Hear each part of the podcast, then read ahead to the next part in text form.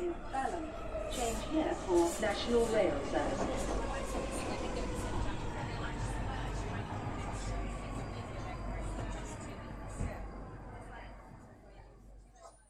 Bine ai revenit în stația Londra. Eu sunt Manuel Cheța de la manuelcheța.com și tu asculti podcastul Un român în Londra. Așadar, bine te-am regăsit la un nou episod al podcastului Un român în Londra și anume este vorba de episodul 184 denumit 6 ani de UK. Acest episod a fost înregistrat în data de 13 octombrie 2021, undeva în apropiere de miezul nopții. Și hai să continuăm cu ceea ce vreau să zic, și anume podcastul de față este partea Think Digital Podcast Network și mă găsești pe Podbean, pe iTunes, pe Spotify, pe radio.com, joia pe la ora 6 seara și pe YouTube. Nu uita pe toate platformele pe care asculti podcastul ăsta să-i dai un like, un share, cookies, ce sunt uh, trandafiri, ce se mai dau inimi, steluțe, tot ce se dă, în așa fel încât acest podcast să ajungă la cât mai mulți oameni. Bineînțeles, ca să nu uit, trebuie să pomenesc câțiva oameni faini, oameni în sensul de grupuri faine. Este Rande Hub, care o, o, îți oferă suport pentru muncă și pe probleme de Brexit. Sunt cei de la The 3 Million pe Twitter, în special e vorba de Alexandra Bulat, care se ocupă pe tot felul de, de tot felul de acțiuni pe, legate de drepturile europenilor. Să nu uităm de centrul Filia, care se ocupă de protejarea drepturilor femeilor și de eclair.org, care se ocupă de protecție anti-sclavie.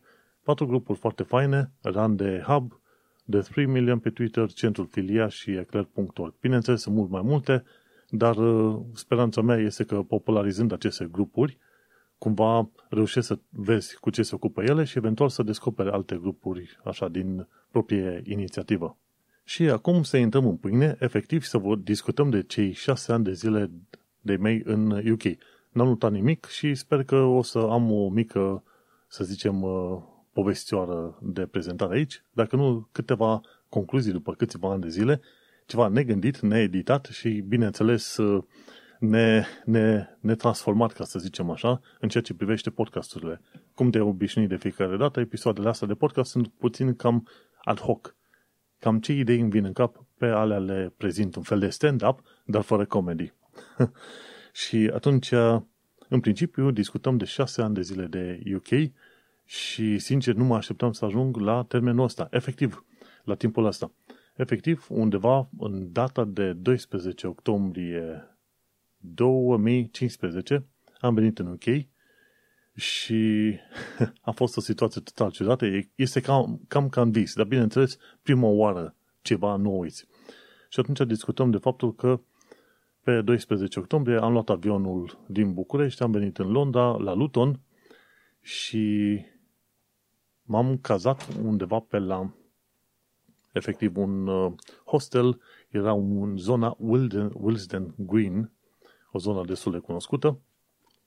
Și acela fiind un hostel, bineînțeles că nu să-i de unul singur în cameră, nici măcar cu unul, doi alții doi oameni, ci stăteam, cred că eram vreo 10 oameni în cameră, o parte din oameni veniți de care încotro, unii din Africa, unii din estul Europei, unii din Rusia, din tot felul de zone. Și am stat pe acolo, am zis că, ok, nu cred că pot să stau mai mult de o zi, două, pentru că pur și simplu să împarți aceeași cameră cu mulți oameni, nu mai merge.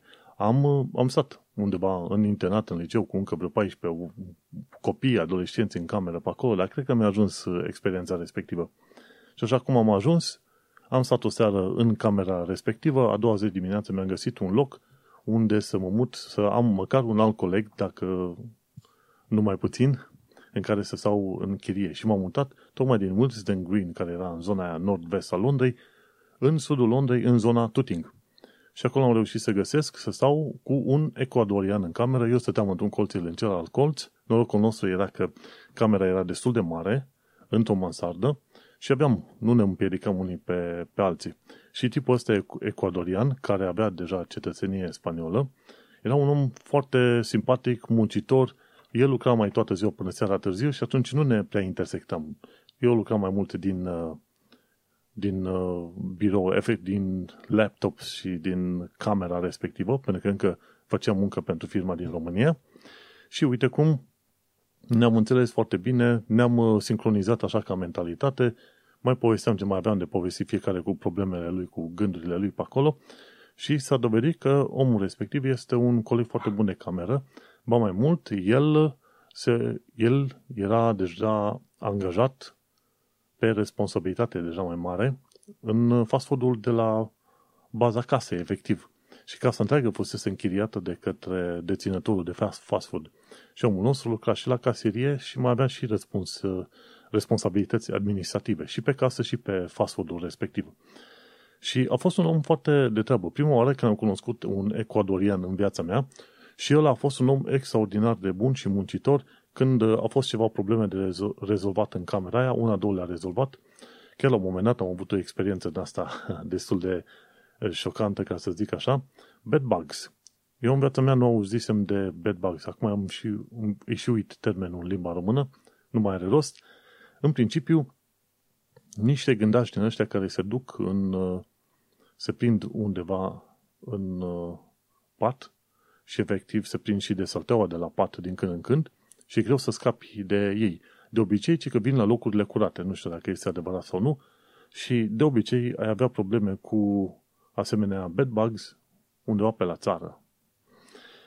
Și când am, când am spus că sunt probleme de genul ăsta, a zis, ok, ia patul, stică uite, îți uh, o să-ți cumpăr pat nou, o să aduc uh, substanțe din alea chimice, dacă poți tu te rog să le dai prin toată camera și a fost foarte fain. Omul a adus uh, pat nou, saltea nou pentru mine pe acolo și am dezinfectat toată camera aia.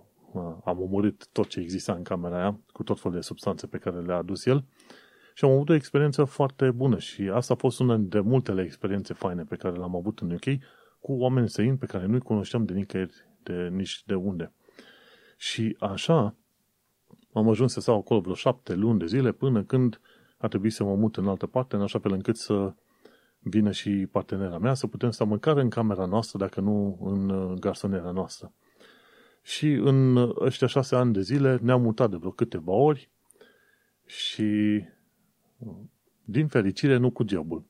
Bineînțeles, uh, la job am avut măriri de salariu și așa mai departe, dar am avut și oameni care oameni pe poziții mai înalte care au crezut în munca pe care o fac eu, au apreciat ce am făcut eu și, bineînțeles, m-au susținut, m-au întrebat ce vreau să învăț, pe ce vreau să lucrez și pe aia m-au, m-au trimis de fiecare dată. Și asta a fost cumva în contrast cu ceea ce te-ai aștepta la muncă din România, când uh, nu întotdeauna ai ocazia să evoluezi la locul de muncă, nu întotdeauna ai ocazia să fii apreciat pentru munca pe care o faci, pentru că cumva undeva, cuiva, eventual șefului tău, este frică să nu-i fur tu jobul. Aici n-au avut probleme, m-au ajutat să cresc, chiar ei cumva m-au, m-au împins în anumite situații de la spate, hai că poți, știm că te duce capul, uite, ocupă-te de proiectul ăsta, fă chestia asta la altă. Și am descoperit o societate, într-adevăr, total diferită față de România. Nu 100%, dar cumva total diferită. Și, bineînțeles, nu cum mă așteptam eu. Desigur, să pleci dintr-un oraș ca Brașov în România, să te muți în Londra, este o istorie cu totul și cu totul alta. Brașov este un oraș mic, relativ omogen, te duci în Londra, care este un oraș mare, care are o populație de vreo, ce știu, 40, de 30 până la 40 de ori mai mare decât Brașovul și atunci, efectiv, te muți într-o țară total nouă. Pe de altă parte, ce trebuie știut este că Londra este puțin diferită de restul UK-ului, ca să zicem așa. Într-un fel, putea considera Londra o țară de sine sătătoare, ca să zic așa. Și în ăștia șase ani de zile am învățat că este bine să fii adaptabil, bineînțeles, este bine să, să îți dorești lucruri noi, să-ți dorești diversitate și este bine să fii deschis la experiențele din jur, la oamenii din jur și să cauți să înțelegi tot felul de oameni, de la culturi până la orice vrei tu. Dacă atunci când am venit în coace și vedeam pe, pe ăștia din uh, zonele, de obicei din zona Pakistanului, care vezi cum sunt îmbrăcați cu hainele alea albe și se vede pe ei că sunt din religia asta musulmană, fai, la început te gândeai, ok, imediat explodează unul sau altul pe lângă mine sau ceva. Și tot felul de preconcepții din asta încep să dispară. Bineînțeles, atacul terorist a fost, și au fost și de o parte și de alta, adică și neonaziști și de ăștia de extremă dreapta au făcut de-a lungul anilor atacuri teroriste în UK și de astea musulmane, știi? Dar în principiu ce ai învățat de-a lungul timpului este să judeci omul după ceea ce este el. De exemplu, la un moment dat aveam un manager din Bangladesh, care era musulman, dar nu era din ăla să fie foarte evident sau ceva. Și un om foarte înțelegător ne susținea în toată echipa noastră ce aveam de făcut, cu bărbați, femei, tot ce eram în toată grupa aia. Și, bineînțeles, am rămas, am rămas prieteni. Dacă ne întâlnim vreodată cu tot grupul de oameni, el bea apă, noi bem bere, n-are nicio treabă și atunci nu a fost vreodată o situație în care să ne critice, să ne sară în cap sau ceva, sau să promoveze religie, ce vrei tu. Și chiar el mi-a povestit la un moment dat, zice, mă, sunt mulți care se nasc în familii de musulmani, dar la fel ca în alte situații, nu profesează, nu se duc, nu, nu toate cele. Cum, cum sunt ortodoxi în România, ceva de genul ăsta, știi? Te-ai născut ortodox, dar pe de altă parte nu știi prea multe de religia respectivă, nu o profesezi și așa mai departe. Și asta e învățat. În timp am învățat să judec omul după ceea ce este el, nu după nația din care vine, nu după cultura din care provine, nu, după, nu după religie. Bineînțeles, poame stricate sunt pe oriunde, dar asta e un lucru important atunci când vii în UK și pe care îl înveți după un număr de ani de zile. Și bineînțeles, un alt lucru pe care l-am mai învățat în uh, anii ăștia este faptul că este bine să fii, cum îi zice, deschis la renunțarea preconcepțiilor. Efectiv. Și nu mai legate de oameni străini, ci și de UK și de britanici. Cumva te gândeai că există o lume a britanicilor care este numai și numai politicoasă și orice se întâmplă sunt oamenii super politicoși.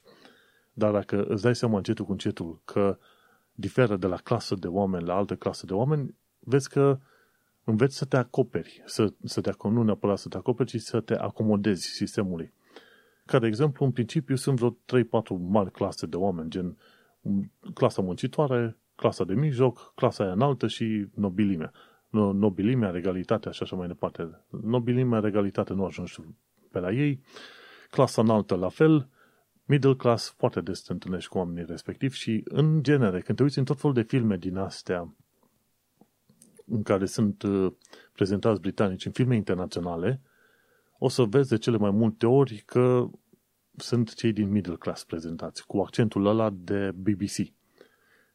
Pe de altă parte, sunt mari bucăți din Anglia în care efectiv sunt working class și atunci oamenii respectiv și vorbesc într-un anumit mod care este diferit de ceea ce vezi la BBC, dar pe de altă parte și comportamentul lor este mai apropiat de al românului, adică în principiu cei din middle class sunt mai indirecți, caută să spună ceva fără să te uh, jignească în mod direct, uh, se mai rețin în ceea ce fac ei și uh, în, care, în sistemul în care se comportă. Efectiv, e vorba aia de politețe aia sau keep calm, știi, ceva de genul ăsta. Pe când britanicii din working class sunt puțin mai diferiți, sunt mai direcți, nu înseamnă că te insultă, dar ei sunt puțin mai direcți și mai apropiați cu gândurile și cultura, să zicem, românească. Depinde de modul în care te duci. Și asta e un alt lucru pe care l-am uh, învățat. Renunță la tot felul de preconcepții și idei pe care le aveai despre UK. Un alt lucru pe care l-am învățat în ăștia șase ani de zile de UK este că odată ce ai făcut pasul ăsta să pleci și te de pragul ăla mental în care tu nu te mai gândești în mod necesar să te întorci în țară, ci te gândești să-ți faci viitorul într-o altă țară, tu deja ai devenit două persoane în același timp. Și știi, de multe ori sunt ăștia care uh, s-au stat 5, 10, 15 ani de zile și la un moment dat se gândesc să se întoarcă în România și au lupta asta internă. Și în principiu sunt destui alți oameni care au lupta asta internă. Băi, dar eu sunt român, vreau să mă întorc în România, dar eu vreau să stau și în sănătate și așa. Și în principiu, o chestie pe care trebuie să o înveți mai devreme sau mai târziu este faptul că este ok să mai multe identități în tine. Nu înseamnă că suferi de, ce știu, polaritate în aia psiho, psihopatică sau cum vrei să-i spui tu, sau schizofrenie sau alte chestiuni. Nu, ci faptul că ideea de identitate devine un lucru diferit față de ceea ce știai în România. În România, dacă trăiești a to Z în România și tot ce, ce știi este România, atunci ai o anumită identitate construită într-un anumit mod. Dar când te duci în, într-o societate diferită, ok, identitatea ta deja capătă alte suprafețe, alte margini, ca să zic așa. Și atunci o să-ți dai seama că societatea din UK este destul de diferită de, diferită de cea din România. Și cumva tu aparții uh, două unor, uh, unor grupuri, să zicem, efectiv diferite. Și, bineînțeles, mai devreme sau mai târziu, vei înțelege și vei recunoaște faptul că este ok să ai mai multe identități.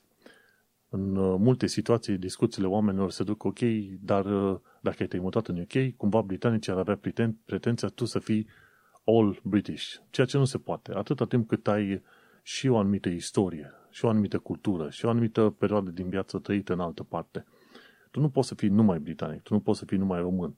Vei înțelege că până mai devreme sau mai târziu ești și român, ești și călător.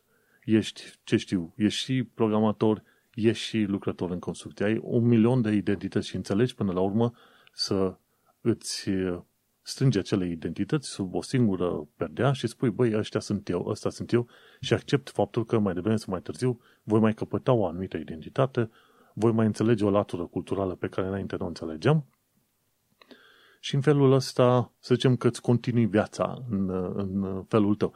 Cu cât accepti mai devreme că, într-adevăr, ai trecut un plag care niciodată nu poate fi trecut înapoi, cu atât o să-ți fie mai bine și cumva să te împaci, efectiv, cum să zic eu, împaci cu faptul că nu mai ești numai român, ci ești și altceva pe lângă. Și nu ar trebui să fie un lucru de rușinat și nu ar trebui un lucru de blamat, ca să zicem așa, când uh, spui, băi, nu, nu sunt numai român, sunt și călător.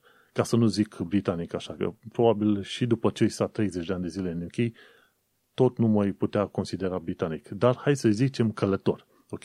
E și român, până la urmă și e și călător. Și atunci înțelegi în mintea ta faptul că aparții mai multor grupuri și că este perfect ok să aparții mai multor grupuri și în felul ăsta să mergi în continuare. Iar când te întreabă britanicul, ok, tu de unde vii? Să-i răspui, păi, eu vin din România. Ai auzit de România? Ai auzit de Castelul Dracula? Ai auzit de Vlad Țepeș, Munții Carpați, etc., etc. Fără să-ți fie, într-un fel, teamă că te-a întrebat cineva chestia asta sau rușine. În niciuna din chestii, băi, astea sunt părțile mele, identitățile mele și, bineînțeles, nu este niciun motiv pentru care să fie rușine sau teamă pentru faptul că am mai multe tipuri de identități.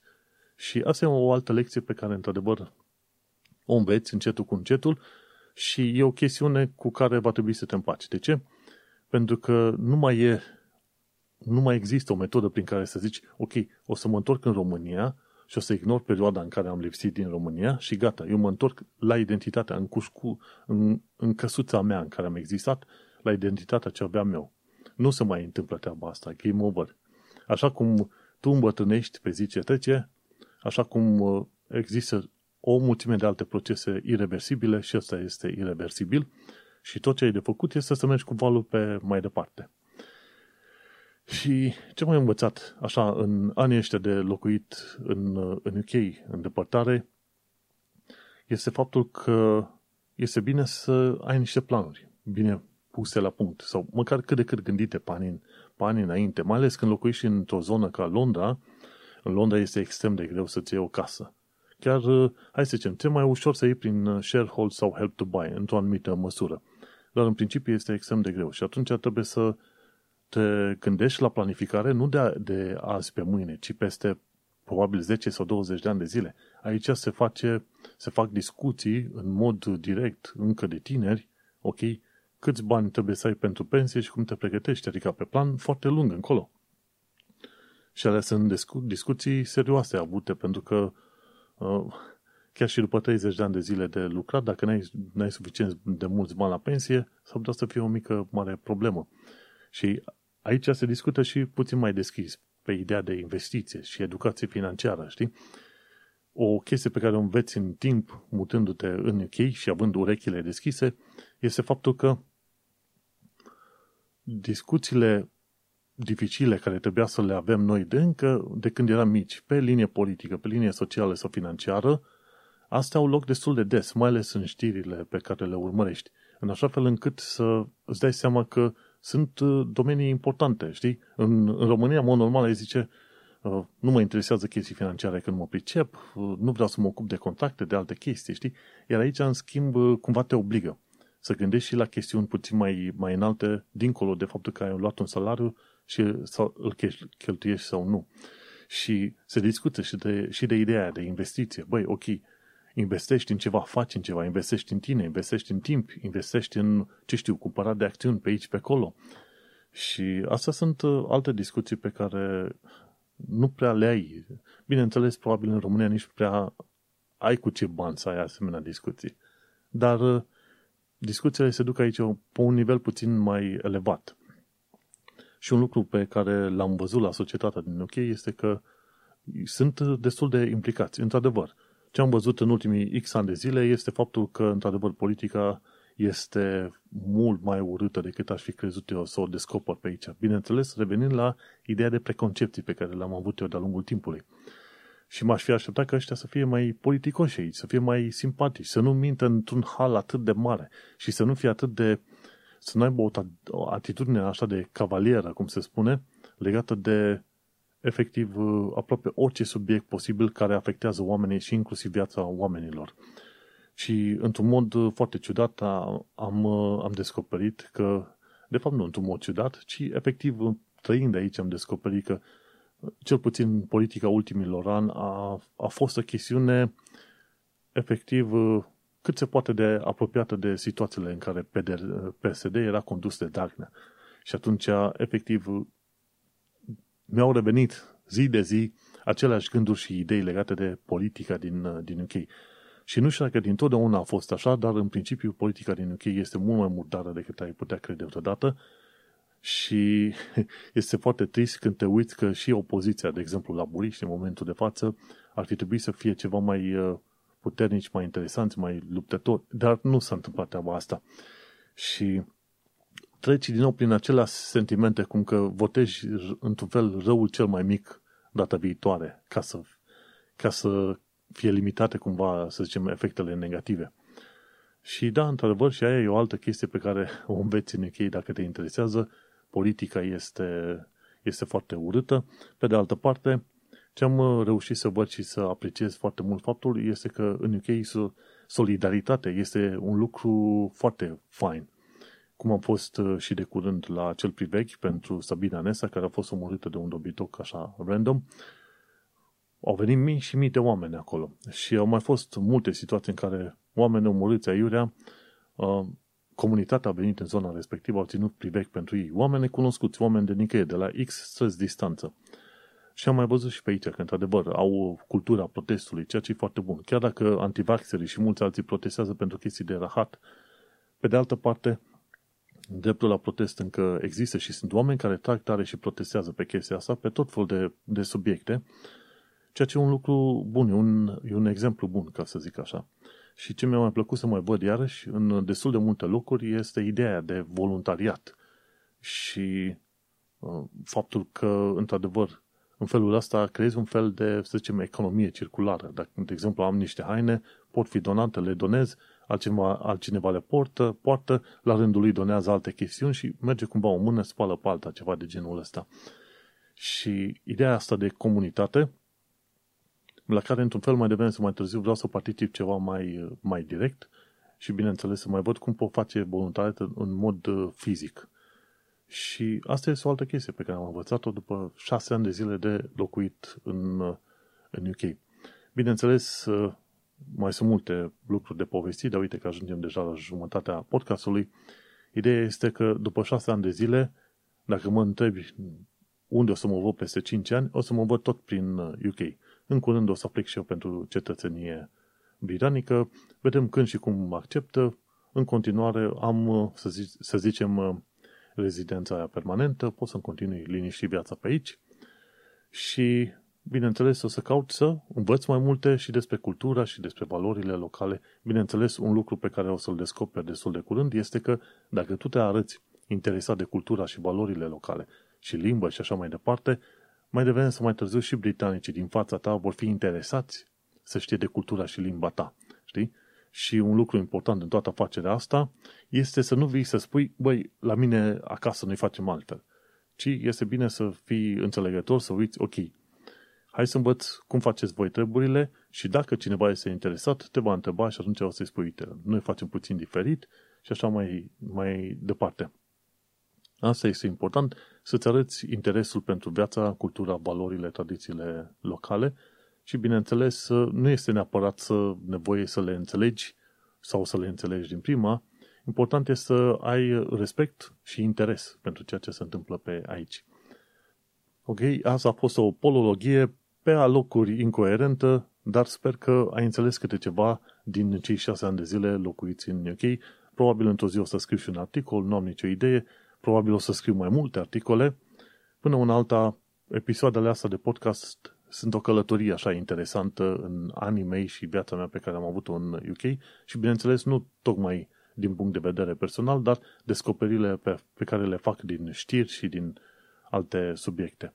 Uite că am ajuns la jumătatea podcastului, îți mulțumesc că m-ai ascultat. Această parte va fi dată la radio.com mâine la ora 6 seara, efectiv joi la ora 6 seara. Iar noi ne mai auzim pe manuelcheța.com unde poți asculta podcastul în, să zicem, în toată lungimea lui. Ne auzim, papa! Pa. Iată, ne reveniți după o mică pauză de cafea. Din păcate, o pauză de cafea la ora 11 noapte înseamnă că nu o să mai pot dormi până probabil pe la 1-2 dimineața din cauza cafelei, desigur. Dar hai să discutăm despre, și despre alte lucruri, respectiv săptămâna furtunoasă pe malul, malurile insulelor britanice. Și este vorba aici în special de actualitatea britanică și londoneză. Lucruri pe care le-am descoperit și discuții care au avut loc în ultima săptămână și, pe scurt, uh, situația este destul de colorată. Uite aici. That's bullshit. Sau? Rubbish. Ori? That's bullshit. That's bullshit. Bullshit. Exact. Cu accent britanic, da? Să nu uităm așa. Bun, și adevărul e că, uite, ce am, ce am descoperit de curând și facem un fel de snapshot istoric al săptămânii în care existăm noi acum, în perioada asta lui 13 octombrie 2021, și anume, un milion de locuri de muncă libere în UK. Unde sunt oamenii aia care ar putea umple locurile, locurile alea libere? Ei, poți să presupui că sunt unii care nu vor să-ți mai întorcă la joburile lor, alții care stau pe ajutoare sociale și nu vor să meargă la muncă, iar destui alții care au fost cumva alungați de procesul Brexit și trimiși la plimbare în Europa, pentru că UK-ul a zis că e bine să fie departe de Uniunea Europeană, ceea ce e debatable, iar pe de altă parte a zis că se poate descurca cu piața de muncă internă, ceea ce iarăși uh, poate ar fi pe drumul cel bun, dar e nițel debatable la momentul ăsta. Ce mai descoperit de, de curând este faptul că dacă circul cu o bicicletă de 10.000 de lire, chiar prin zona Richmond Park, adică o zonă bogată și simpatică, o să te pomenești tâlhărit. Chiar acum este un val de tâlhării împotriva oamenilor uh, cu biciclete. 10.000 de lire. Nici nu știam că există asemenea biciclete. Hm. Dar, hai să continuăm. De, din data de 15 octombrie, în câteva zile de acum încolo, limita de plată wireless este ridicată la 100 de lire. Până acum puteau plăti doar până la 45 de lire, au ridicat-o la 100 pentru că se pare că oamenii cheltuie. și efectiv, uh, cardurile și firmele și băncile vor să ajute pe oameni să cheltuie mai mult. Tocmai de aceea văzusem un grafic la un moment dat pe ce website? Cred că era pe Sky News. Zicea produsul intern brut uh, va crește anul ăsta cu vreo 6-7% în UK și nu numai în UK, în multe alte țări vestice, pentru că oamenii au ieșit de acasă și au bani la, la ciorap, cum se spune, și încep să cheltuie tot mai mult, tot mai mult. Tocmai de aceea vezi că, vezi că și inflația crește. Când oamenii cheltuie și au bani foarte mult și bagă în uh, economie, efectiv uh, vezi că până la urmă și inflația va crește. Și tocmai de aceea, măsura asta cu ridicare la 100 de lire, îți dai seama, e tocmai pentru faptul că oamenii au stat blocați în casă și acum sunt uh, dispuși să cheltuie probabil chiar mai mult decât în mod normal. Ce mai auzit de curând e faptul că firmele de energie nu au voie să te mute la alte firme fără voia ta. Și ce se întâmplă? Aici e vorba de o firmă de energie, Omni Energy. De obicei, ce se întâmplă? Firmele mici, din cauza faptului că prețul la combustibil a crescut de vreo 5 ori, poate de 10 ori în alte părți, firmele mici au căzut în cap. Efectiv, cred că vreo 12 firme de energie mici din UK sunt uh, game over la ora asta, știi? Și atunci, ce se întâmplă? Firmele mari trebuie să preia firmele cele mici. Și m-am uitat chiar în ultima perioadă să văd care sunt firmele mari la care te-ai putea duce să fii relativ în siguranță. Și anume e EDF, e E.ON, e SSE sau SSO, nu știu cum îi zice, ceva de genul ăsta, e, și e British Gas. Și mai, mi se pare că mai e și Scottish Power. Ar mai fi una, dar nu mai știu numele ei. Și în principiu, dacă te duci la firmele astea mari, dacă acum urmează să treci pe curent electric, du-te la firme mari, pentru că firmele mici e posibil să cadă pe bandă rulantă, una, una după alta, una după alta. Și asta e. Citeam o știre chiar de curând legată de Westminster Bridge, ci că balustrada veche a Westminster Bridge este de vânzare. Și ceva de genul, aș putea crea o secțiune, să zic, numai în Londra se întâmplă asta, știi? Cumperi o bucată de pod care era acolo în urmă cu câteva zeci de ani de zile. și dacă ai banii aia, bineînțeles, cumperi balustradă veche și zici, băi, uite, asta a fost la Westminster Beach, pe acel pod pe unde mergi și te duci la Palatul uh, Parlamentului Britanic. Nu? Foarte interesant. Știi ce mai este așa interesant? Și faptul că COVID, ca secțiune, a dispărut, dar a revenit cumva în interiorul actualității britanice, pentru că, guess what? O mulțime de voci, inclusiv un raport intern al Parlamentului Britanic, a spus, băi, răspunsul la pandemia asta de COVID a fost dezastruos, mai ales în prima parte. Și uh, efectiv se întâmplă că guvernul conservator și opoziția, ambele, ambele grupuri, refuză să își ceară scuză pentru că unii n-au acționat cum trebuie și ceilalți n-au, n-au pus presiune cum trebuie de-a lungul timpului și vorba aia, ci că au murit zeci de mii de oameni în plus. Dar e o chestie pe care o discutam noi chiar în perioada respectivă și ziceam și eu, băi, de ce guvernul UK nu pune lockdown acum? Uite de ce se întâmplă în Italia. Ar fi avut un timp, un răgaz foarte bun de câteva săptămâni și faptul că n-a fost lockdown la, la timp, zeci de mii de oameni au murit extra. Să, să protejăm economia. Și a reieșit în toată povestea asta că peste 150.000 de oameni au murit din cauza COVID, jumătate dintre ei bătrâni și o bună parte dintre ei din aziluri de bătrâni. Om. Uh, cică și se explică de ce UK a fost în urmă cu pregătirile de pandemie. De ce? Pentru că o chestie foarte faină ce văzut se scris în The Guardian era în felul următor. Politicienii încercau să facă pe oamenii de știință și oamenii de știință din grupurile de advisori încercau să facă pe politicienii. Și atunci a ieșit o tevavură extraordinară și un amestec foarte prost care a dus la indecizii și la întârzierea unor decizii foarte bune. Și că, care își mai aduce aminte de faptul că ziceau ăștia că trebuie să se ajungă la herd immunity. ne-a dus capul. Efectiv ne-a dus capul. Și în, în Londra, mi se pare că lucrătorii de la TFL, Transport for London, vor fi comemorați uh, cei care au murit, pardon, cei care au murit de COVID vor fi comemorați. Nu știu exact unde era. În articol cred că a zis la un moment dat, da, ok, lasă-mă cu cookies. Și nu știu exact unde va fi. În zona Algate, da. Toată lumea știe unde e Algate în Londra, așa că prin zona aia va fi un monument dedicat lucrătorilor TFL care au murit din, din cauza COVID. Guess what? Ce efect a mai avut COVID în ultima perioadă? Ei bine, o mulțime de oameni care sunt conspiraționiști și nu cred în ideea de COVID și în vaccin, se pare că sunt încetul cu încetul atrași către grupurile neonaziste și fasciste. Știi?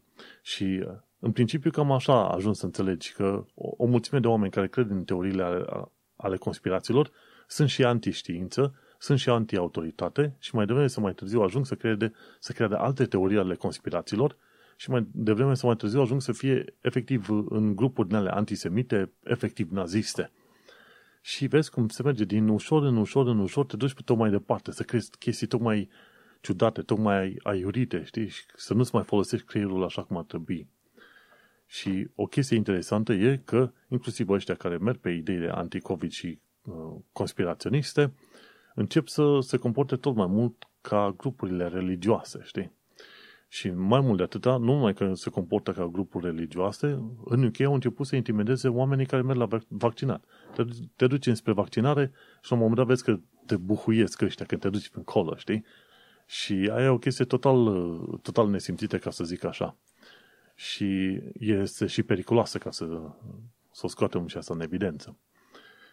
Așa că trăim într-o lume extraordinar de interesantă. Ai fi crezut că accesul la internet și informație îi va trezi pe oameni, dar se pare că nu. Poți să ai tot accesul la informații din lume și oamenii toți se vor duce pe chestiile pe care le, le credi a fi bune, Nu neapărat pe ideea de știință și cercetare, ce vrei tu. Alea sunt concepte puțin cam prea înalte pentru marea majoritatea oamenilor.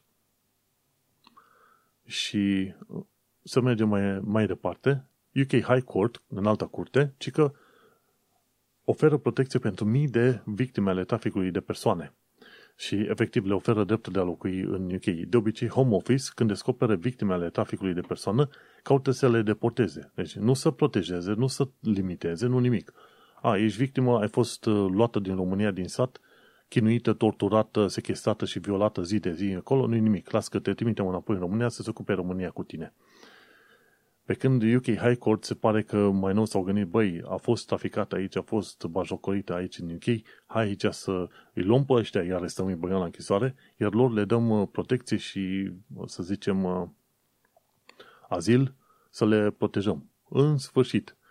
Dar uh, vorba aia este vorba de faptul că Home Office poate face apel la decizia respectivă și va face apel pentru că, în principiu, Home Office are o tehnică acel hostile environment, care teoretic era vorba să fie împotriva imigranților ilegali. Dar, de fapt, acel hostile environment s-a dus peste tot în toate laturile și inclusiv oamenii obișnuiți, law-abiding, ce vrei tu, când aud de home office deja o strângere de inimă, că se gândesc că poate dau de niște indivizi care sunt uh, total puși aiurea pe oameni să să le facă viața urâtă, dacă nu chiar să-i deporteze, pentru cine știe ce motive și un fel de... Deci Home Office are reputație cum are ICE în uh, SUA.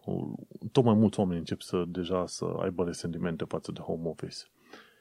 Mergem pe mai departe și descoperim că, ci că în Londra există un milion de oameni pe Universal Credit și mi se pare că jumătate din ei sunt la muncă în perioada asta. Adică lucrează, dar nu câștigă suficient de mult încât să-și poată întreține familia, să plătească o chirie cum trebuie. Și atunci există acel universal credit. Dar să nu crezi că e o, e o mare chestie. Nu. În, în UK, tot ce înseamnă social welfare, să fie ajutat de la Universal Credit, ajutor pentru copii, de hrană, de ce vrei tu, este mai mic decât, mi se pare, în toate țările astea din jurul UK. Uh, mai mic decât în Germania, Franța, Olanda, ce vrei tu pe acolo. Nu e mare lucru. În principiu, în, în ultimii câțiva ani buni, să zicem, în ultimul deceniu spre două, au încercat autoritățile să taie cumva de la beneficii și ajutoare, în așa fel încât oamenii să vrea mai degrabă să se ducă să lucreze decât să stea pe beneficii. Ceea ce este un lucru bun până la o parte, dar la un moment dat au început să lovească exact în oamenii care ar avea mai multă nevoie. De exemplu, e vorba de persoane cu handicap. Alea sunt ignorate de la multe procese de angajare. Este vorba de copii. Ce bine au copii. Ăștia dau undeva pe la vreo 80 uh, de lire pe lună, ceva de genul ăsta, pentru fiecare copil, un fel de alocație din aia, un fel de scoatere de ochi. Contează în anumite părți în UK, dar nu extraordinar de mult.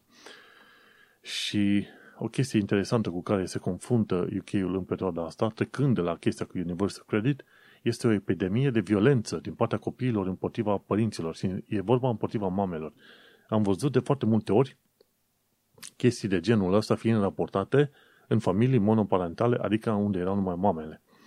Și atunci copiii, și în special e vorba de băieți aici, devin violenți și își atacă mamele, le bat, le lovesc, le aruncă scaune în cap, ce vrei tu pe acolo. Și au raportat ăștia, nu de, și în 2016, când am vorbit la un moment dat, băi, era o nebunie, frate, copii de 12-13 ani să ia, ce știu, lucruri din casă să-și bată mamele. Deci e o, e o chestiune extraordinar de ciudată și asta se întâmplă mai ales în familiile astea monoparentale unde e numai mama care trebuie să se ocupe de băieților, adică, știi? Moment în care sunt perfect de acord, ei frate și tragele, tragei de ureche, dă-le peste cap până nu mai pot. Bineînțeles, psihologia mai bună este să înveți de mici să fie politicos, ce vrei tu, dar când e numai un singur părinte care se chinuie cu toate chestiile, tu crezi că mai are energie și ăsta să stea la fiecare pas, să verifice totul. E foarte greu. Și e culmea că există într-adevăr o reală epidemie de violență din partea copiilor împotriva mamelor lor. E, e culmea și o chestie care nu credeam că să o văd sau să existe, știi? Și acum hai să mergem la o altă epidemie numită Brexit. Și chiar Andreea Salvaj, Salvage, la un moment dat, despre care am vorbit noi mai de mult, are La Sfat cu Andreea are o pagină de Facebook în care informează foarte mulți oameni legat de cele mai noi știri și cele mai practice informații de, legate de viața în UK. Ea a fost invitată cumva la Sky News, prin Zoom, bineînțeles, dacă nu cumva, și-a întrebat dacă nu cumva guvernul e prea mândru legat de noile reguli de imigrație și e vorba de faptul că guvernul UK vrea să limiteze cât se poate de mult imigranța, mai ales în UE, dar într-un moment în care chiar are nevoie de o mână de oameni care să vină să lucreze, pentru că nici britanicii nu sunt foarte doni să lucreze muncile de jos. Și răspunsul a fost în genere că guvernul UK într-adevăr nu, nu, nu, vrea, nu vrea să permită oamenilor din UE să vină să lucreze. Pe de o parte zici că are dreptate când zice, băi, nu vrem să depindem prea mult de imigrație. Pe de altă parte trebuie să te gândești că procesul ăsta trebuie să fie gradual și să construi sisteme, procese în UK care să permită britanicilor să fie integrați în uh, tot felul de joburi, de la, ce știu, de la barman până la ospătar, până la construcții, până la ferme, farming, nu? Dar e un proces care durează. Nu poți să zici, cum a făcut și Boris Johnson, nu-i nimic, nu avem târg Brexit și doar la o, o zi înainte de finalizarea anului 2020, gata, hai că am, am inventat noi un târg Brexit. Este cel mai târg, bun târg de Brexit pe care îl puteam avea vreodată. Ceea ce e fals. A lăsat o, o mulțime de firme așa, să atârne aiurea în aer și după aia o mulțime de firme au avut de suferit enorm, inclusiv firma la care sunt angajat eu, au avut uh, o tăiere în uh, profit tocmai din cauza Brexitului și ei au spus, uite, ne-a căzut X profit din cauza Brexitului și este clar de la o, nu neapărat de la o zi la alta, dar s-a văzut clar în, în prezentarea aia. Și multe firme au fost afectate. Multe, multe firme care aveau muncă cumva cu Uniunea Europeană au fost afectate pentru că nu aveau informații. Și cam aceeași tactică o aplică din nou. Băi, nu vrem să facem nimic și gata. Descurcați-vă cum vreți voi. și dă vina pe industrie, pe oameni, pe orice, dar nu e vina politicii. Nu, nu, nu, nu. Mergem pe mai departe. Project Fear, știi ce se spunea la un moment dat în rapoartele alea ale britanice, ale guvernului conservator, ziceau, măi, dacă o să fie no deal Brexit, uite cam asta ar fi uh, întâmplările. Dar uite că avem un deal Brexit și situațiile pe care trecem sunt parte a acelui uh, un fel de no deal Brexit cu nume de deal Brexit. Deci, efectiv, efectul no deal, efectiv, se simple, se simte chiar în momentul de față. Bineînțeles, mai este și COVID-ul și um, situația mondială, dar uh, putea să fie ceva mai simplu, efectiv, dacă ai fi avut acces la piața comună internă din UE, care îți oferă și bani de ajutor pentru situații grave și acces la energie electrică și, bineînțeles, acces la forță de muncă, multă discuție.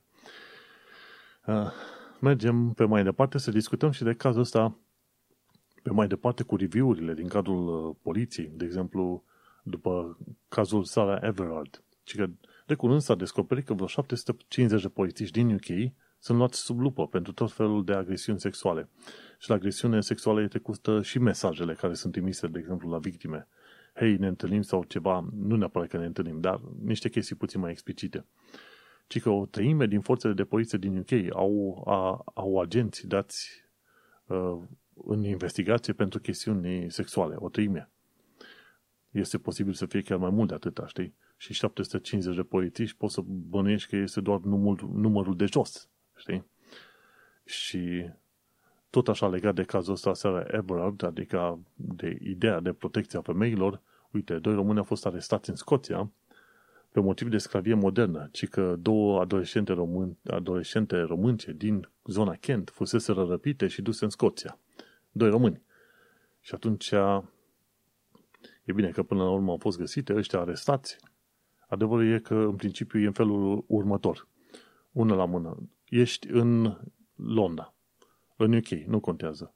Dacă vezi o româncă la prostituție, nu e de bună voie, a fost luată cu forța, terorizată, bătută, toate cele. Asta trebuie să știi. Și atunci chestia asta trebuie raportată la poliție și investigată și așa mai departe. Inclusiv autoritățile ar trebui să-și bage da cu mințile în cap și să înțeleagă, băi, descoperi românce la prostituție, nu contează de vârstă ce vrei tu, cu atât mai rău dacă sunt minore, alea sunt bătute, chinuite, forțate, furate, răpite de acasă și așa mai departe, păcălite, investigație trebuie luată, ele protejate, date azil, ăia alți prinși, băgați în închisoare pentru mulți, mulți ani de zile, pentru că altfel nu se poate face, să zicem, curățenie.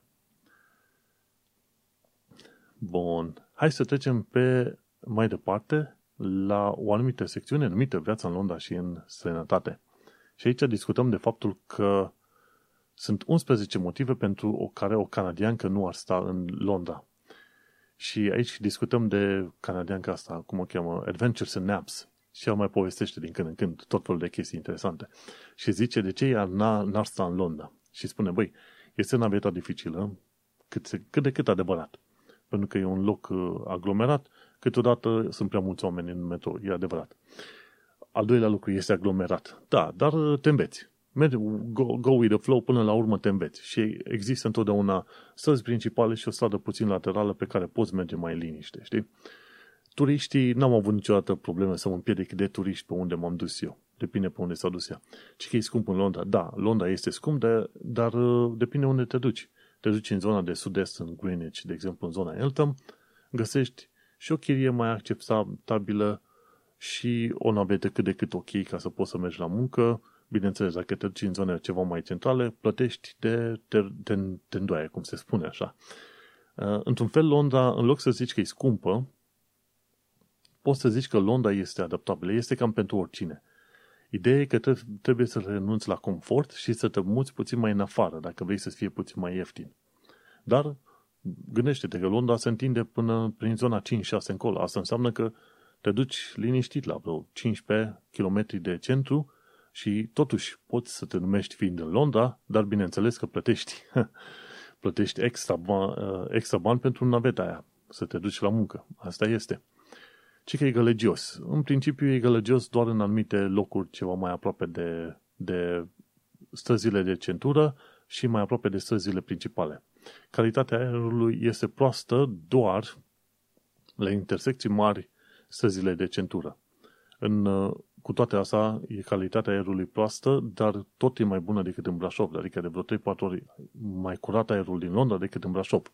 Cu toate că se laudă Brașovul că este un oraș care are cum îi zice, muntele în centrul orașului și pădurea, dar nu.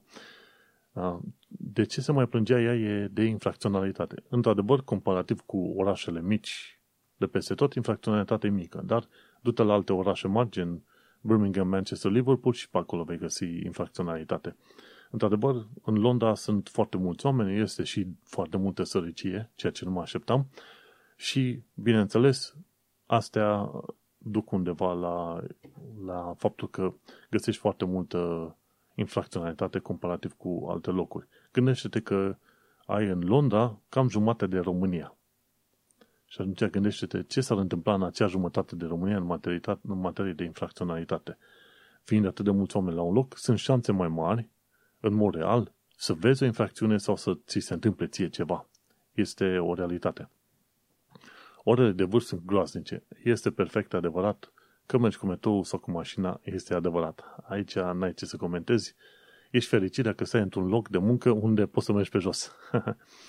e singuratic, aici nu aș fi total de acord. Dacă vrei să întâlnești oameni, sunt un milion de moduri de a face networking pe tot felul de subiecte. De la development, artă, de ce vrei tu, tot găsești. Am fost la tot felul de evenimente de networking pe chestii de development, de programare, să zicem. Și am întâlnit oameni și întotdeauna am găsit cu cineva cu care să stau de vorbă, ne-am împărțit uh, cărți de vizită, e mail ce vrei tu pe mai departe, cunoști oameni. Într-adevăr, cunoști oameni, dar e singuratic dacă stai închis în casă. Dar trebuie să te duci la evenimente care te interesează.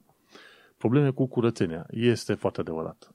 Uh, Londra este un oraș nu tocmai curat. Dacă te duci în orașe din Germania, gen München sau Stuttgart, măi, e o curățenie super faină, genială. Olanda, la fel, o curățenie super faină. Londra, nu, Londra are probleme.